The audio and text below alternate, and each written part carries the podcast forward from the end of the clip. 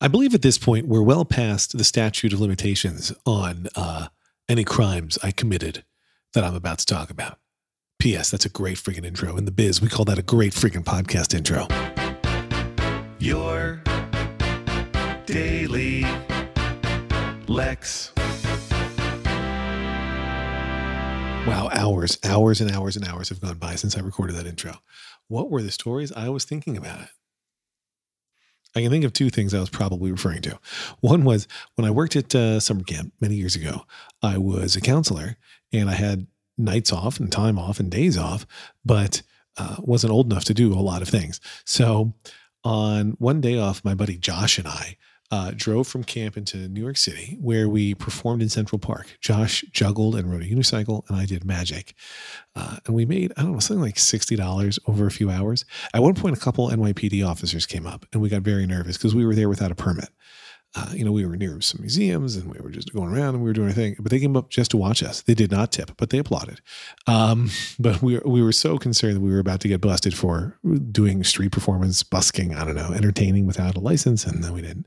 But I remember Josh was juggling uh, some knives, and I called them very sharp, very dangerous samurai swords of death and destruction. Like we very instantly had. I mean, Josh and I were good friends. But we very instantly had like uh, banter, um, things that we would say in ways that we could draw crowds. And I was more the talkative one. And uh, Josh still performs circus stuff to this day. He does a lot of juggling, a lot of unicycling um, for money. So good for him. I don't do magic for money.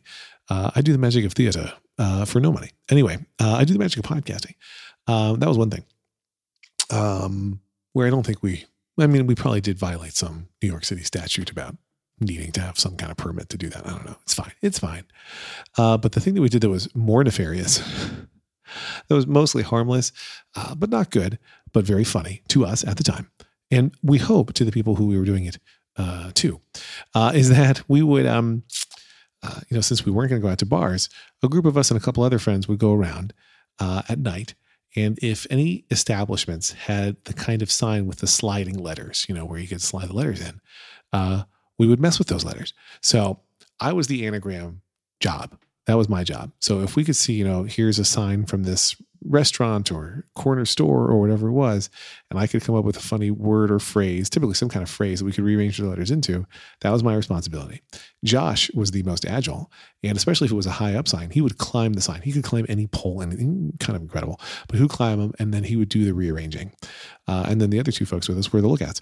Uh, but we would do this all the time. We never once got caught. We never got in any trouble. We just found it truly hilarious to put anagrams up. There was one night when everybody else had off and I didn't, and they came back and they told me about how proud they were of the anagram they had done, which was a very you know, ridiculous anagram that made no sense. It was like,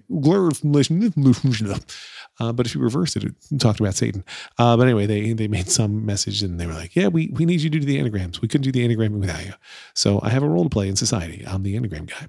But yeah, we would go out and rearrange those signs. I remember at one point, uh, the camp's rule was the counselors all had to move their cars off campus uh, when uh, parents were coming. So, like on a performance day or on a pickup day or drop off day. And I didn't have a car, so this didn't affect me. But my buddy Josh had to move his car, and you, we were allowed to park at the Orson Inn, a nearby bar and hotel. I still see it, but it looks abandoned when I take my kids to camp there. But anyway, Josh took his car there. And then, I don't know, several days later, we needed his car back. So we got a ride and went over to his car, which wouldn't start. And when we pop the hood, we see that somebody has, you know, busted into the hood of Josh's car and messed with it and then put a bunch of dirt on top, like cut some cords in his car, cut some cables in his car that were necessary for the car to, you know, go, a very important thing in carness, and then put like a bird's nest of dirt on top of it. Like, oh, he'll never think to look here. It was insane. We never found out who did it or why, and he had to, you know, pay to have somebody tow it and fix it, whatever. And it sucked because then it meant we were trapped on camp for uh, I don't know, a week or two while we waited for his car to get repaired. No fun at all. Anyway, those are my stories. Don't arrest me. I didn't mess with Josh's car, uh, but I did do the other things. Uh, happy Wednesday. Lex.